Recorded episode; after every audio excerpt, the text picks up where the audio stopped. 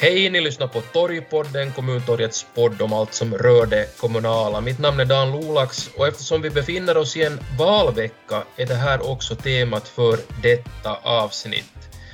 Välfärdsområdesvalet ordnas på söndag den tjugotredje januari och med för att diskutera valet och social- och hälsoreformen är Ulla-Maj Wideroos, ordförande för Svenska pensionärsförbundet och tidigare också riksdagsledamot för S F P. Sylvia Björn, journalist på tidningen H B L och Stefan Wentjärvi, V D för det privata vårdbolaget Esperi Care. Välkomna med alla tre. Och hörni, innan vi ger oss in på de mest centrala frågorna i valet så är det kanske skäl att fundera på själva förutsättningen för det här valet. Inte med tanke på att vi har den här omikronvarianten som går som en löpeld genom landet. Ulla-Maj Wideroos, om jag börjar med dig, eh, bland pensionärerna som vi väl får säga att du företräder här så finns ju många riskgrupper, många hör till riskgrupperna. Eh, hur ser du på att det ordnas val i en sån här situation? Borde man till och med ha övervägt att eh, skjuta fram valet? Jag är nog väldigt nöjd över att valet kan ordnas. Alltså det är klart att i alla samhällen är det utmanande att ordna val oberoende om det är minus trettio grader eller om vi har en pandemi eller om det finns liksom någon form av krigshot i något land, så är det utmanande. Men, men nu måste vi ändå på något sätt få den här demokratin att, att fungera också under utmanande tider. Och då måste vi naturligtvis anpassa till exempel i det här fallet möjligheten att rösta till den omgivningen som vi är i. Nu har bussar kört omkring, bokbussar har kört omkring. Man kommer ut och man får rösta ute, som det var något fall här i Närpes där det var någon som var i karantän och så fick man, fick, gick valfunktionärerna ut. Vi måste bara se till att det fungerar och att alla kan använda sin demokratiska rösträtt. Sylvia Björn, uh... i fjol när man sköt fram kommunalvalet från april till juni så räknades antalet covidfall per dag i några hundratal. Dagens siffror, som också inkluderar veckoslutet, så hamnar på drygt tjugotvåtusen nya covidfall. Hur ser du det här beslutet att, att gå vidare med valet sitter i, i regeringens covidstrategi? Är det här liksom naturligt eller Eller finns det någon motstridigheter givet regeringens budskap i övrigt? No, regeringen verkar ju inte ha haft olika åsikter om, om att hålla det här valet nu. Det var säkert svårare då med kommunalvalet. Också ett mer osäkert läge när man helt enkelt inte, inte visste lika mycket. Jag förstår att det är säkert för... Att det, när man ser på det från utsidan att det här verkar jättekonstigt. Äh, tänker man liksom mer och så där på det att, att, där, att man har tvingats gå framåt i en situation där det lite ändras hela tiden, så är det förstås, har man ju tänkt sig att det är en stor skillnad mellan våren när människor inte alls var vaccinerade eller väldigt få, kanske typ sjukvårdspersonalen högst. Och sen hösten när folk börjar vara per, då vaccinerade. Och sen så kom den här vågen, kanske i ett skede när man redan hade tyckt att det går att hålla fast i valet. Jag tänker nu liksom så november och så där när, när det kanske ännu inte, ännu inte såg ut så här. Um, nu, nu har det förstås varit liksom också i regeringen som man har övervägt det, men att passa det ihop med linjen, no, på, sätt, på sätt och vis gör det det. I och med att det nu finns det här T H L:s listor över riskerna i, i olika sammanhang. Och där röstningen då är låg risk och jag menar mataffärerna är öppna och så vidare. Så att, så att jag ser inte kanske någon stor konflikt, stor konflikt där. Och en, en grej som ju faktiskt hjälper är det att i somras under kommunalvalet så var det också covid-tider. Och då hann man utveckla till en del. Uh, olika sådana saker för att göra röstningen mer trygg. Alltså som man hade på det ett paket färdigt som justitieministeriet hade och då har man utvecklat det nu lite mer nu. Mm. Ulla-Maj Wideroos, du ville inflika någonting här också. Mm, då, jo, ja, men Sylvia sa det redan det här med vaccinationerna att, att det, det som skiljer åt är ju faktiskt det och när det gäller oss äldre så är det ju faktiskt så att vi var först i tur att få också det tredje. Så för oss äldre finns det verkligen ingen orsak att skylla på pandemin att, att man inte skulle gå och rösta, utan tvärtom.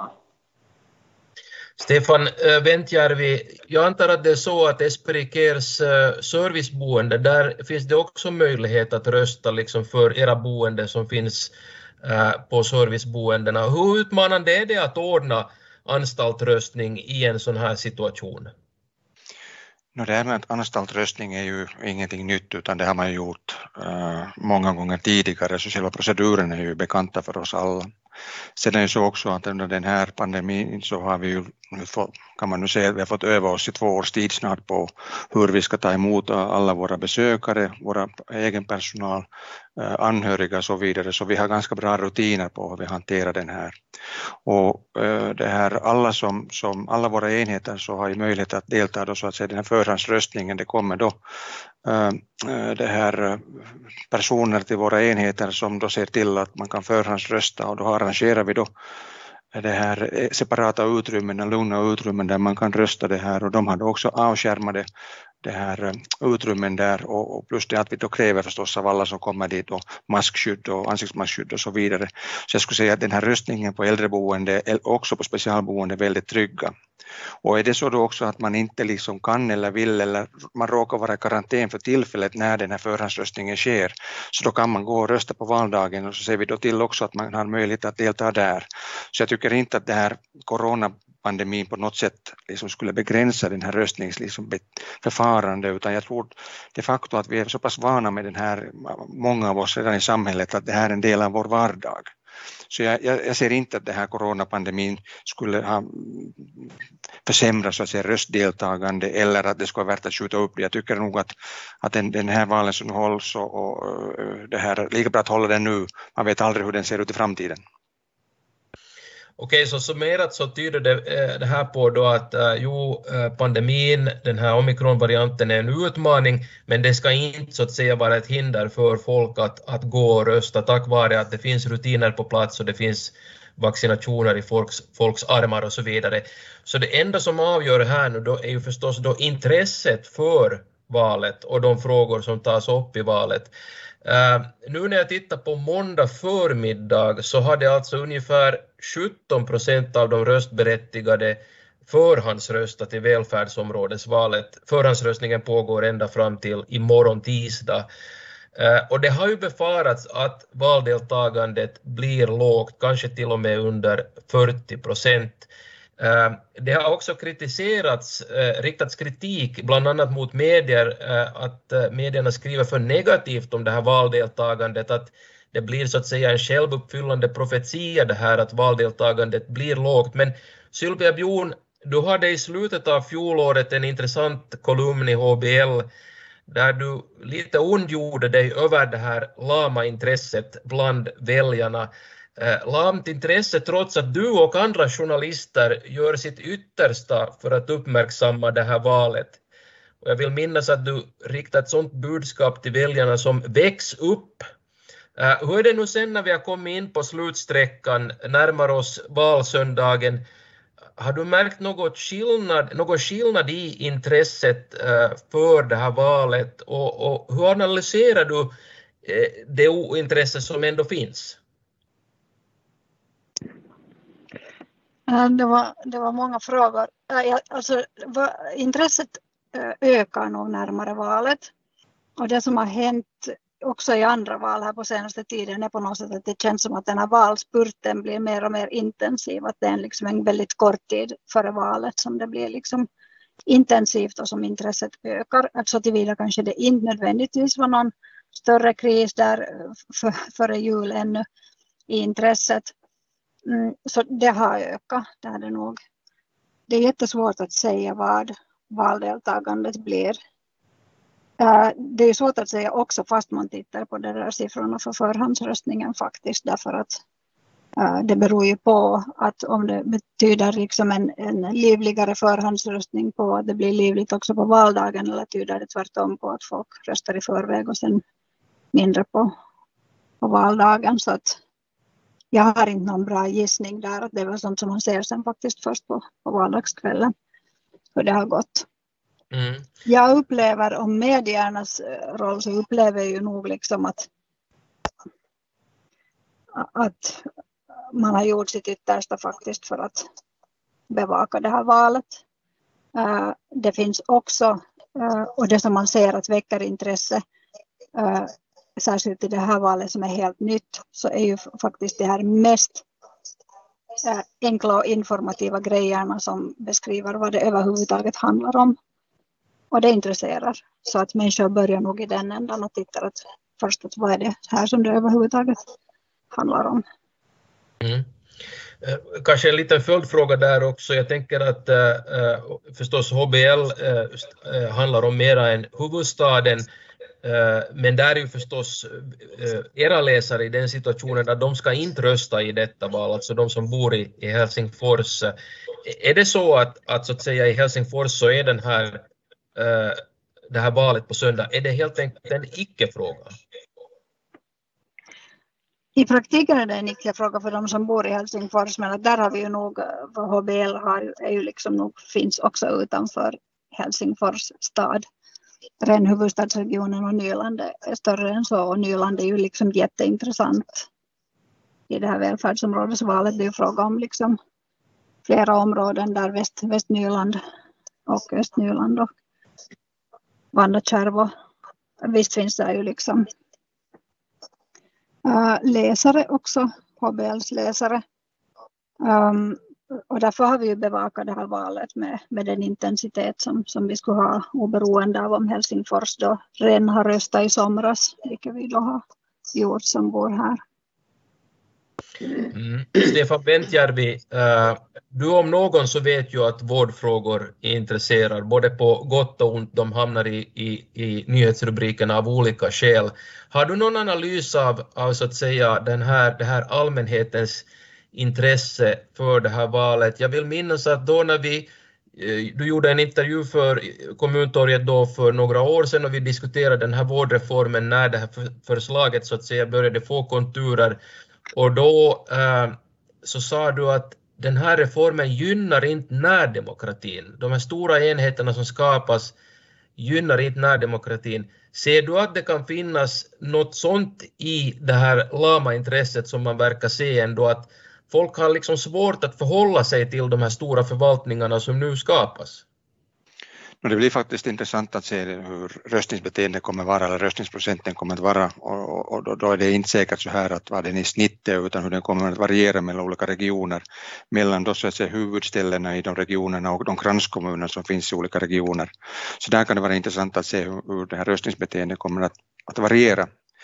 Så är det nog så här att den här hälsovårdstjänsterna och sociala omsorgen, det intresserar nog alla, och det är bara att titta på, på de här politiska debatterna, så är det så att, att den är alltid upp och, och det väcker känslor kring den här. Men jag tror inte att om det är så att, att från de politiska partiernas synvinkel så alla vill ändå poängtera den här där, så att säga, närservicen. Så jag tror att alla har, har, en, har en stark vilja att försöka bevara närservicen, men sen är det en annan fråga. Klarar man av att bevara, bevara närservicen i den struktur som man nu gör, lägger fram? Och det är liksom en annan fråga. Så det, det, det är två separata saker, viljan och förmågan. Och den här förmågan kommer med finansiering ganska mycket, så, så, så, så det, det är liksom en större fråga, och det kanske vi inte har svar på för det om några år.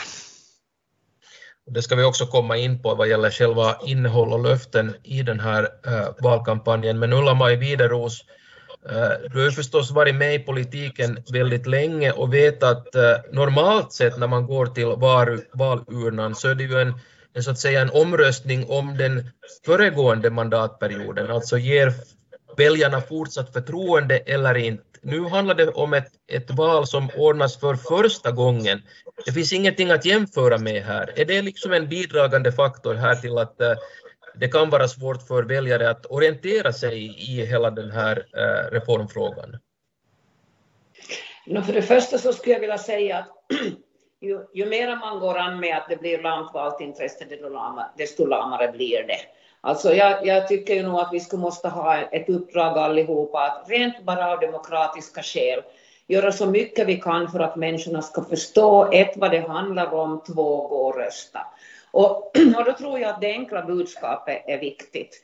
Det vill säga, och jag har testat det lite bland vänner och bekanta, det vill säga berätta att från och med då så kommer inte min kommun att ha någonting att säga till om social- och hälsovård och mera, utan då är det detta välfärdsområde som i mitt fall heter Rösta botten som fattar alla beslut. Och då, då förstår folk alltså att vi har flyttat beslutanderätten bort från den egna kommunen till landskapet Österbotten.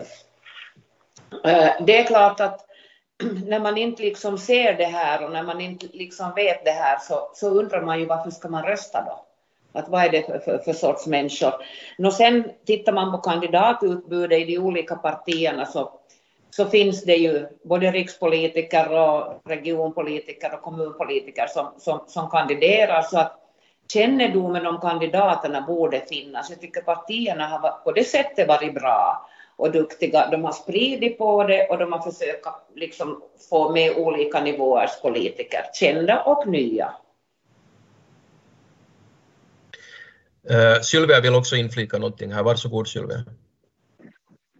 Nej, jag skulle tillägga ännu om det här med uh, som det var tal om att tuta ut att det blir dåligt valdeltagande. Jag upplever på något sätt att uh, alltså, inte, inte behöver man ju tuta ut att det här är att, någonting om att det här är ointressant, men jag tycker att det var medierna nog har gjort förstås är att skriva om sådana enkäter och opinionsmätningar som visar hurdant valdeltagande blir och rapportera om dem och problematisera vad det innebär om valdeltagandet är dåligt.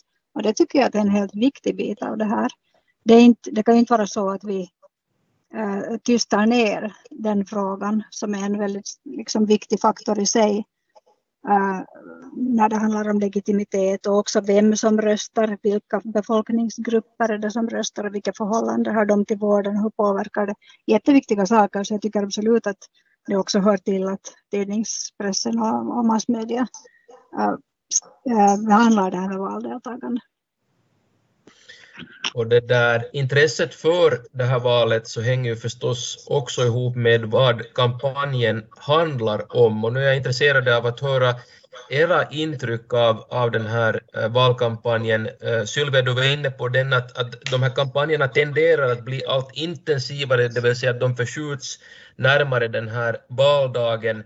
Uh, nu har Yle kommit igång med sina partiledardebatter och, och andra program då som ska belysa de här viktigaste frågorna i uh, det här valet.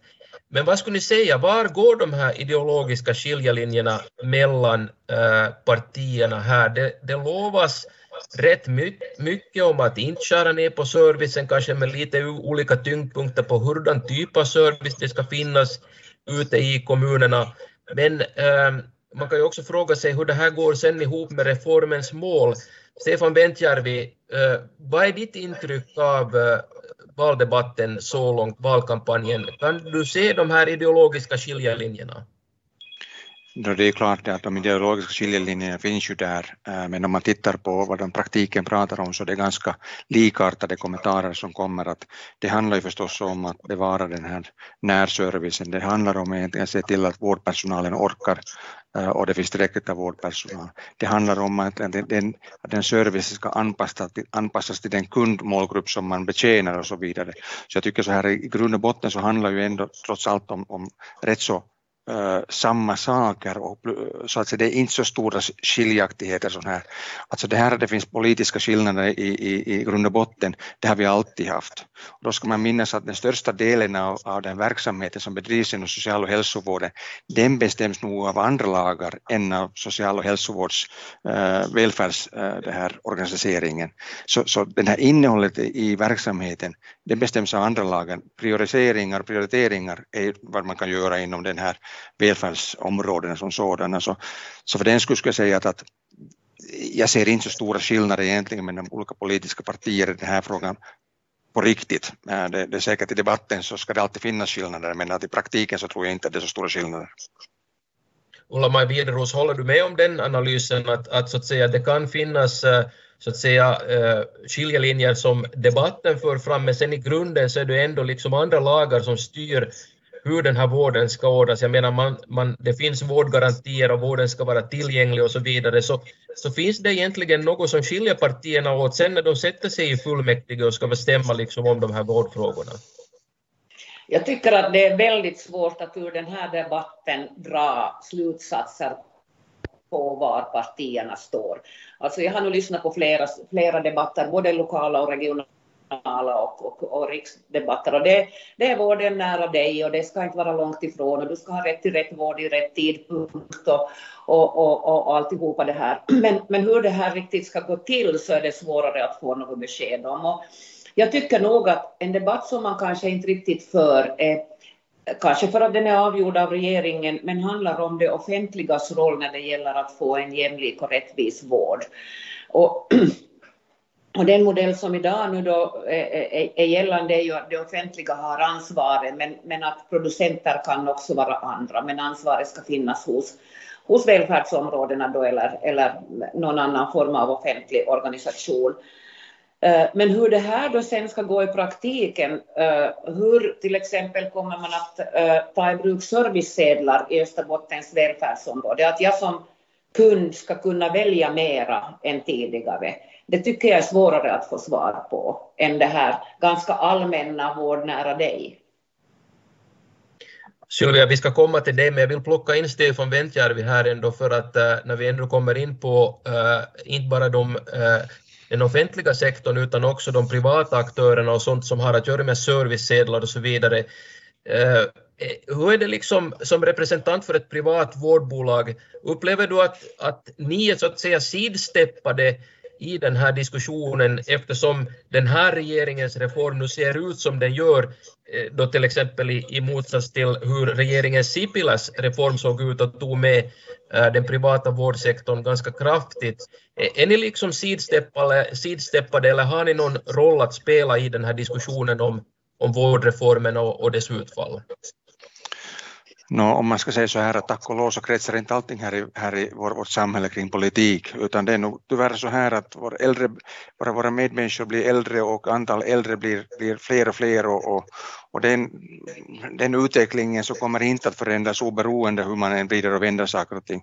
Att Finland ser ut på ett visst geografiskt sätt och vår befolkningsmängden ser ut på ett visst sätt, den förändras inte på grund av den här politiken. Behovet av utbildad arbetskraft kommer att öka hela tiden, så att om vi nu tittar så här krasst på hur det ser ut i framtiden, så är det så här att det är helt bortkastad energi att diskutera privat och offentlig vård, liksom vem ska producera någonting sånt. Det enda som är viktigt är att den vården man producerar är av kvalitativ nivå så att den, den fyller alla krav.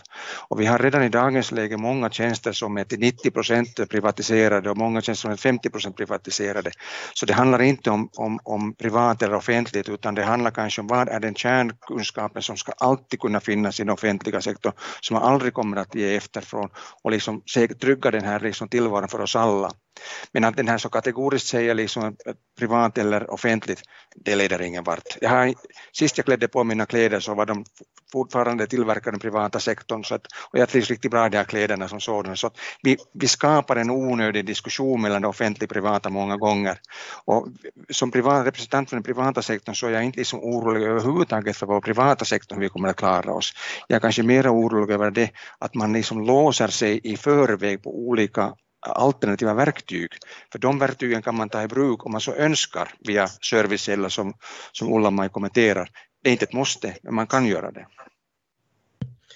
Ulla-Maj hade bett om ordet, men jag vill ändå ta in Sylvia här emellan om, jag, om det är tillåtet. Jag tänker bara Sylvia, att du som, som politisk reporter som säkert har följt med de här diskussionerna, hur är liksom din analys, alla de här löftena som nu ges om att inte sänka på servicenivån, om man pratar om närservice, huruvida man då beroende på partitillhörighet pratar om att hitta de här digitala lösningarna eller om det handlar om de här, fysi- om de här fysiska väggarna.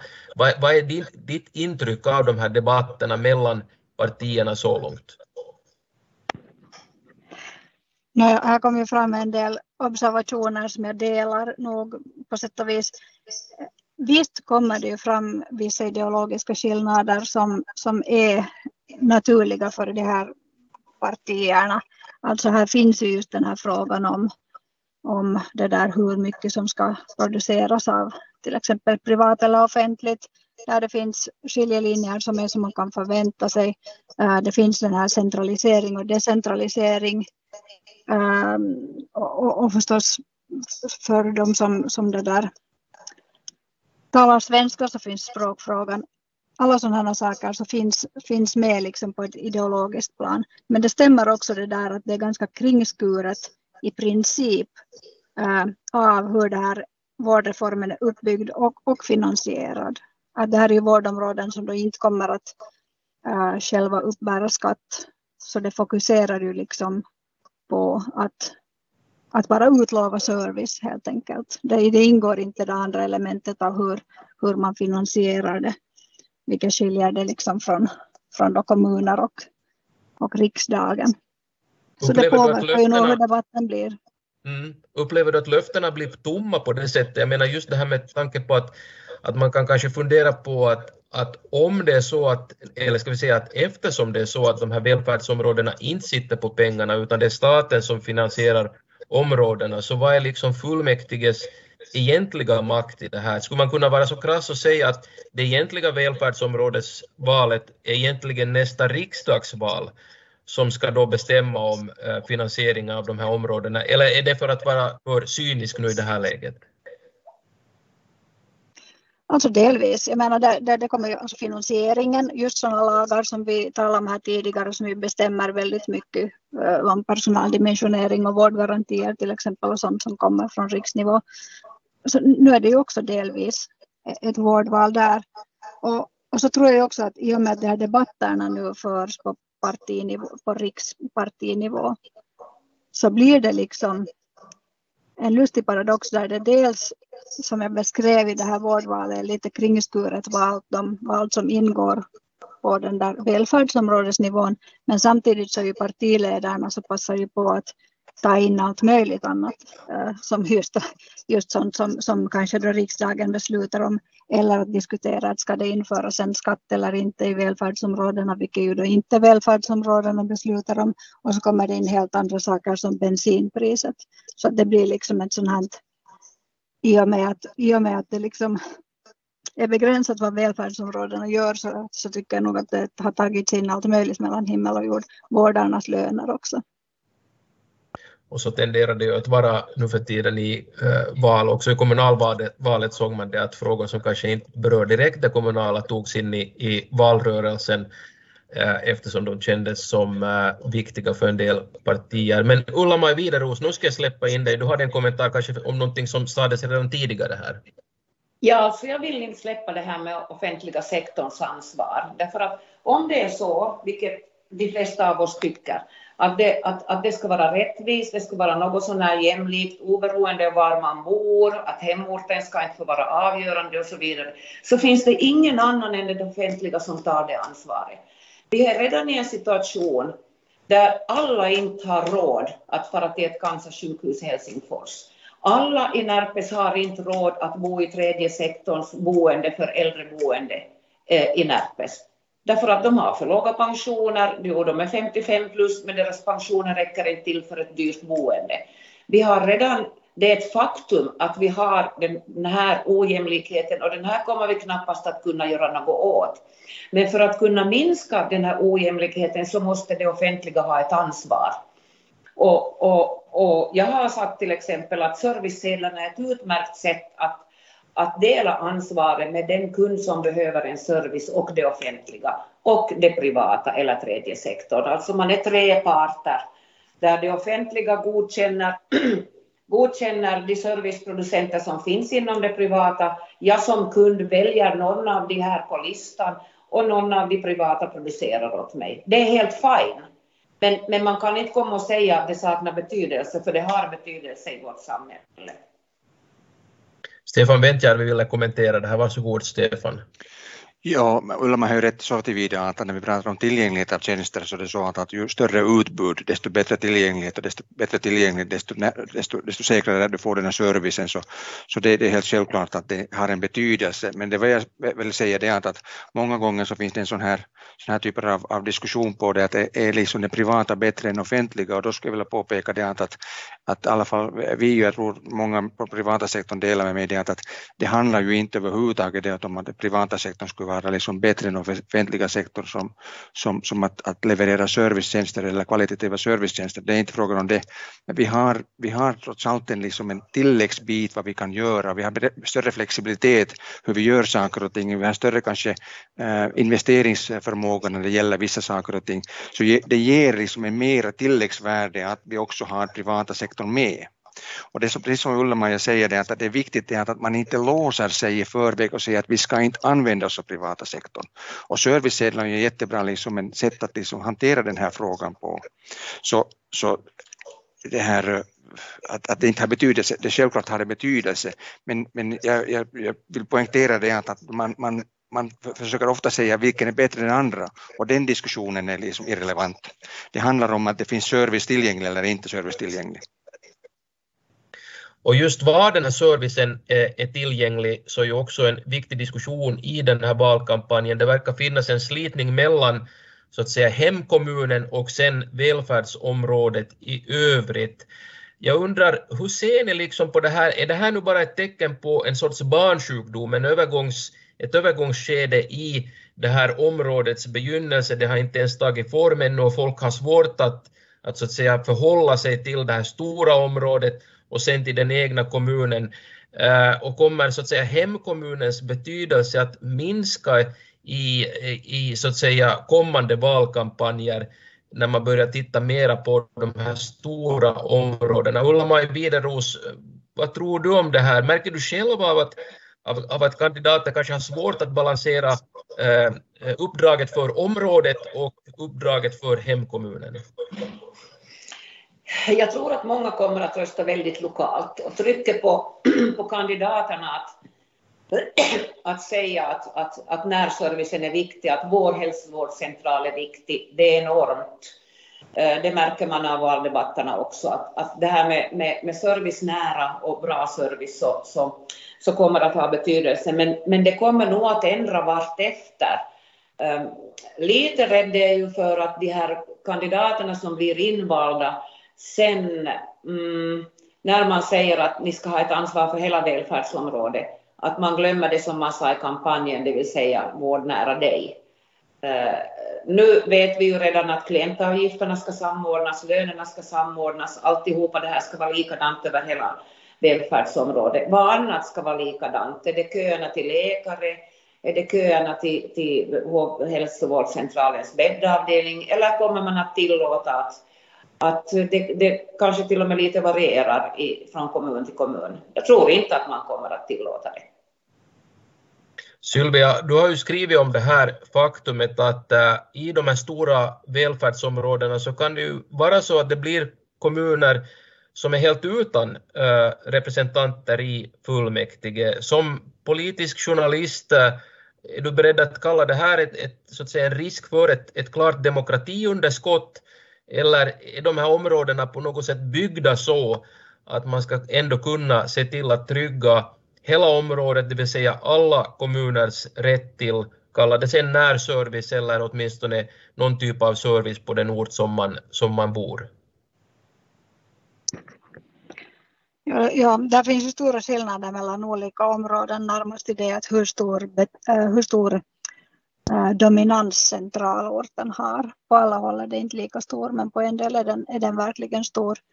Och jag menar, visst är det så att jag tror också att det kommer att undan för undan äh, kanske bli mindre betoning på att hur, hur mycket handlar om just den egna hemkommunen som den är idag. Men det är helt naturligt att var, var och en jämför med, eftersom det är kommunen som nu ansvarar för hälsovården, så är det ju det man jämför med. Man jämför nuläget med det som kommer.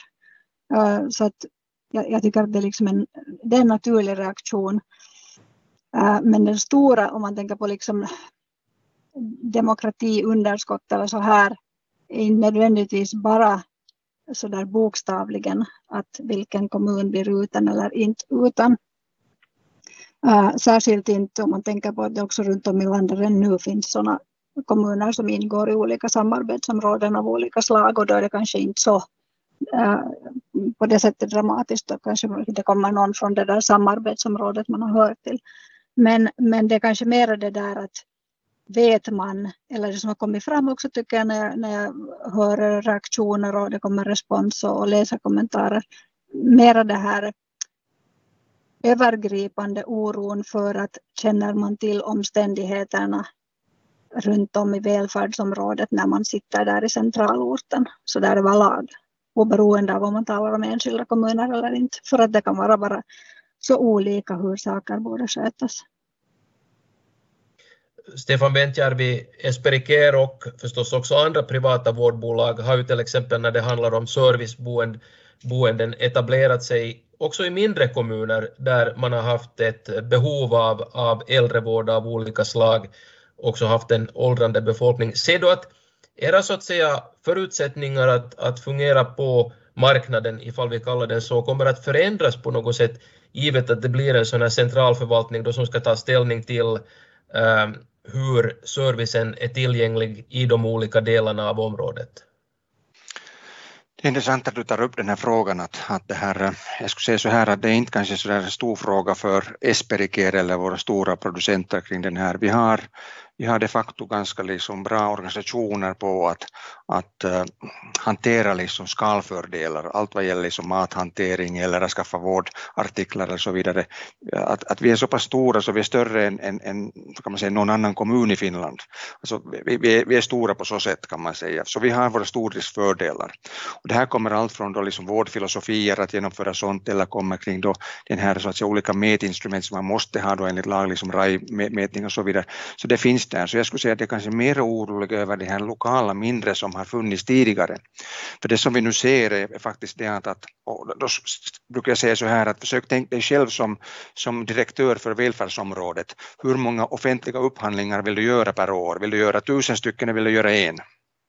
Och, och, och det här Esperi har långt över tusen avtal för tillfället i hela Finland, så det säger lite hur mycket avtal vi har, och jag vet att en, en, en, många, många städer liksom räknar ihop många avtal där. Det finns ingen chans att man kommer att upphandla eh, små delavtal, utan man kommer att upphandla större helheter, och det, det ser vi redan det pågår. Och då är det nog så att förut så har man kanske kunnat lite tumma på vissa villkoren eller liksom favorisera lite den lokala producenten och så vidare. Den här kopplingen kommer försvinna totalt X, efter x antal år. Så jag skulle säga så här att från, från liksom när servicesynvinkel så blir det svårare för lokala småproducenter, men det, det tar ju inte bort det liksom fakta att de där behoven av tjänsterna finns inom äldreomsorgen och övrigt eh, lokalt, så det kommer alltid att producera dem, men, men har de där små möjligheter till det inte, det är faktiskt en, en, en, en jag är tveksam till. Ulla-Maj Wideroos nickar. Du håller med om det som Stefan Wentjärvi säger här och, och den här hotbilden kanske? Alldeles riktigt. Det är, men, men det vill jag ändå säga att, att, att inte har man i, i upphandlingssituationer i små kommuner nu heller kunnat gynna det lokala genom att kringgå lagen, utan man, man har kunnat förstås ha en del kriterier som har gjort det möjligt att, att, upp, att om man upphandlar i mindre rater. Men nu kommer välfärdsområdet att upphandla i större rater. Det är självklart att de här småföretagarna ute på landsbygden kommer inte att kunna ens ge en offert. Därför att de har inte den kapaciteten att göra det. Så att, så att det här kommer att bli på sikt, och ganska snabbt tror jag ju faktiskt, så kommer det att, att synas i vårt, vårt närsamhälle att så här gick det. Det kommer inte riktigt att gå att göra något åt det. Är jag rädd för att de här små kommer inte att riktigt kunna växa sig så stora att de kan konkurrera med de här stora bolagen, och, och välfärdsområdet kommer inte att, att beta sönder sin upphandling i, i sådana såna delar så att de här mindre företagen ska kunna konkurrera, tyvärr. Nu blir det alltså då upp till de som väljs på söndag att ta itu med bland annat sådana här avtalsfrågor och hur den här organisationen i de olika välfärdsområdena ska byggas upp, och det är ett stort arbete som kommer att vara tidskrävande Inte minst för att det här är då första gången som det görs. Visserligen så finns det redan de här temporära beredningsorganerna i områdena som gör sitt, men det egentliga arbetet så börjar nu efter att valresultatet eh, klarnar eh, och det är utmanande. Och då tänker jag så här att vi var lite in på det redan när Ulla-Maj pratade om de här kandidaterna som är uppställda, men här har vi alltså en situation nu då när vi kommer att ha sannolikt, eh, helt säkert, politiker som är invalda på tre olika nivåer, alltså sitter både i kommunfullmäktige, sitter i välfärdsområdenas nya fullmäktige och sitter också i riksdagen. Um, Sylvia Björn, är det här en sund situation eller finns det upplagt för konflikter på något sätt här nu? Uh, jag tycker inte att det är en helt sund situation. Det finns flera olika orsaker. En som förstås kommer emot är det här, den här tidsanvändningen, att har man tid, tid att göra allt det här. Nu vet vi ju inte hur det blir i förlängningen sen när följande val ordnas då i samband med kommunalvalen. Att, är det här en, att finns det extra mycket eh, rikspolitiker med nu i det här eh, första valet som ställer upp då för säkerhets skull för att dra, för att dra röster eh, och, och hur mycket blir det sen i fortsättningen. Men oberoende av hur det blir så, så sitter man ju då på flera pallar eh, när man ska så att säga använda pengarna och sen då på riksnivå besluta om, om finansieringen. Det är jättesuperintressant att följa med.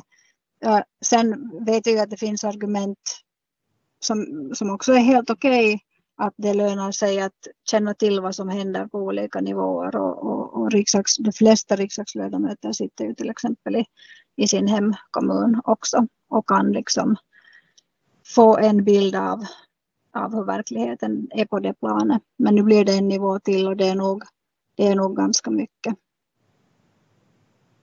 Ulla-Maj Wideroos, du pratade redan om, om det här med bekanta ansikten, att det borde inte vara svårt för väljarna att, att på det sättet hitta sin kandidat. Men, men hur ser du på det? Var det liksom nödvändigt nu att, att få alla dessa leda, riksdagsledamöter och ministrar att ställa upp i, i det här valet för att ändå liksom mobilisera någon typ av väljarkår eller, eller kunde man ha undvikit det här på något sätt? Det är jättesvårt att säga åt någon att du borde inte kandidera. Alltså ändå en demokratisk stat som Finland är så, så, så är det jättejobbigt att gå och säga det. Det som man kunde ha gjort är att de politiska partierna ska ha kommit överens om att till exempel ministrar eller riksdagsledamöter inte kandiderar. Men det måste vara på helt frivillig bas. Sen är det naturligtvis så att det här är det första valet. Jag, jag ser ju behovet i de politiska partierna att, att göra ett så bra val som möjligt. Vad man än vill säga så kommer det i riksnyheterna ändå att jämföras med tidigare val, partiernas liksom siffror och röstetal. Så att, och det vet de, politiska strateger vet det. Och det är klart att då finns det vissa profiler som drar mycket röster, så är det bara. De är, de är kända, folk vet vem de är. Det är ganska lätt att fatta beslut att rösta på en sån person som är känd jämfört med att börja välja någon som är helt okänd och man måste undra vad står den för och sådär. Så att det här är ett speciellt val. Jag tror att det kommer att vara annorlunda i nästa val. Stefan Wentjärvi, hur är det, skulle du som verksam inom den privata vårdsektorn helst se att det på den här nya förvaltningsnivån sitter så att säga yrkespolitiker som är helt inriktade på social- och hälsovårdsfrågor istället för då till exempel politiker som har ena benet i kommunen och den andra i riksdagen och kanske försöker balansera sina roller här? Nu ska jag vara försiktig med att säga vem, vem, vem jag vill se där och så vidare. Jag, jag, jag skulle gå, alltså var och en måste bedöma själv att, att vem man väljer och vem man tycker borde vara där. Men jag, jag tycker att man, för min egen del, så när jag tänker på det här så, så bör man tänka att vad är uppdraget som de ska utföra? Och då, då skulle jag säga så här att det är många som kommer upp med alla de, de frågor som är väldigt nära hjärtat. Och då ska jag säga så här att det, de facto det är så att det är inte den typ av kompetens som vi saknar i våra välfärdsområden. Vi har nog funktionell kompetens säkert tillräckligt på många ställen, utan det är faktiskt nog så i, i mina ögon så att det ska vara människor som, som verkligen förstår hur man driver stora organisationer och hur man får stora organisationer att leverera det som man önskar att man vill leverera. Och då är det en annan typ av kompetens många gånger än, än bara den funktionella kompetensen. Så för att, för att behålla det, hela den här liksom på ett förnuftigt sätt så behöver jag, tror jag, liksom flera typer av, som, på vilken styrelse som helst, man behöver liksom kompetens från, kanske från, från den här privata sektorn, man behöver kompetens från politisk sektor, man behöver kompetens från den funktionella, så att säga, social- och hälsovårdssektorn, för att få liksom en blandning kring den här. För att de här frågorna är sådana karaktär, alltså vi pratar om miljardverksamhet och det är inte sådär, sådär bara att göra det inte. Så därför skulle jag säga att den här, hur man förvaltar och driver organisationer kommer vara liksom absolut viktigt. Och, och då ska vi minnas det att det är många, många, många anställda som nu är redan trötta i det här läget. Så hur man bedriver bra organisationsverksamhet för de personalens synvinkel kommer att vara väldigt kritiskt. Så det, i mina ögon är det många andra faktorer som väger tyngre än faktiskt den här funktionella kompetensen. Ulla-Maj Wideroos inflika någonting. Ja, jag tänkte redan att du skulle glömma, säga, glömma den politiska kunskapen, men du sa ju det nu redan att det, det, ett faktum är ju att man också sysslar med politik eh, när man sitter i ett eh, välfärdsområdes fullmäktige. Men sen tänkte jag säga att månne det är så att den styrelse som detta fullmäktige ska välja ändå är det, det här borde jag ju inte säga nu då som tycker att folk ska gå och rösta, men, men ändå är det viktiga, alltså den operativa styrelsen som, som kommer att vara mycket närmare verksamheten än ett fullmäktige som kanske har tre möten i året. Och, och där, kommer, där kommer nog en helt annan kompetens att, att, att krävas i den styrelsen. Också blandad nog som Stefan säger, men, men, men det, det, det är något annat än det som fullmäktige består av. Sylvia Björn, just med tanke på det att, att här finns ju kanske eventuellt en intressant, eh, inte motsättning, men åtminstone skillnad om man tänker på den här regeringens eh, reform som det är och de mål man har med den. Och sen förstås det faktum att i de olika områdena så kommer det att vara partier som dominerar som inte just nu sitter i regeringen, till exempel då Samlingspartiet. Ulla-Maj Wideroos var inne på det att uh, styrelsen kommer att ha en, en jättestor roll och man kan tänka sig att, uh, att just i ett område som Västra Nyland så kommer Samlingspartiet säkert att ha ganska mycket att säga till om. Uh, hur är det, kan det uppstå så att säga, eller ska vi säga så här att hur mycket kan till exempel ett parti som Samlingspartiet sen forma hur verksamheten ser ut i de här områdena och kan den till och med skilja sig väldigt mycket från det mål som, som eventuellt då regeringen har haft med den här reformen? No, det där är intressant, det är någonting jag har tänkt på på det sättet att det kommer att finnas, finnas olika områden antagligen då om man gör prognostiserar det här valresultatet, olika områden där olika partier är störst. Inte så stora att de inte skulle behöva samarbeta med andra partier. Men kanske så att det går att följa med skillnader mellan hur saker görs i olika välfärdsområden. Och då blir det ju liksom äh, säkert mera, äh, liksom en, mera politisk färg kring det hela än vad det har varit i, i, i sjukvårdsdistrikten. Så det, det är intressant att följa med. Och det är bara nu det börjar, alltså vi har det här valet, men det, sen ska vi liksom följa med vad välfärdsområdena gör och vad de fattar för beslut. Så är det. Om vi börjar avrunda så kan vi fast göra det med den frågan. Jag vill ställa en sån här sista fråga till er, kanske lite om en sån här måttstock för den här reformen. Alltså hur ser en lyckad reform ut? Och hur ska vi räkna det här? Ska vi räkna i pengar? Ska vi räkna i folkhälsan? Och, och hur länge ska vi vänta, invänta resultaten eh, på eh, reformens, får vi väl hoppas, då, lyckosamma utfall.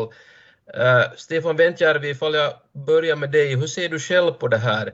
Vad är den här måttstocken för reformen och vad är ett lyckat utfall av den? Ja, väldigt enkel fråga. Det där är liksom kärnfrågor som man, när man bedriver liksom affärsverksamhet eller vilka verksamheter som helst, har man ingen, har man ingen målsättning att gå mot så, ha, så kommer du inte att nå någonting heller. Så jag tycker liksom från dag ett så måste man etablera vad är det här målsättningen vad gäller nöjd kundhet.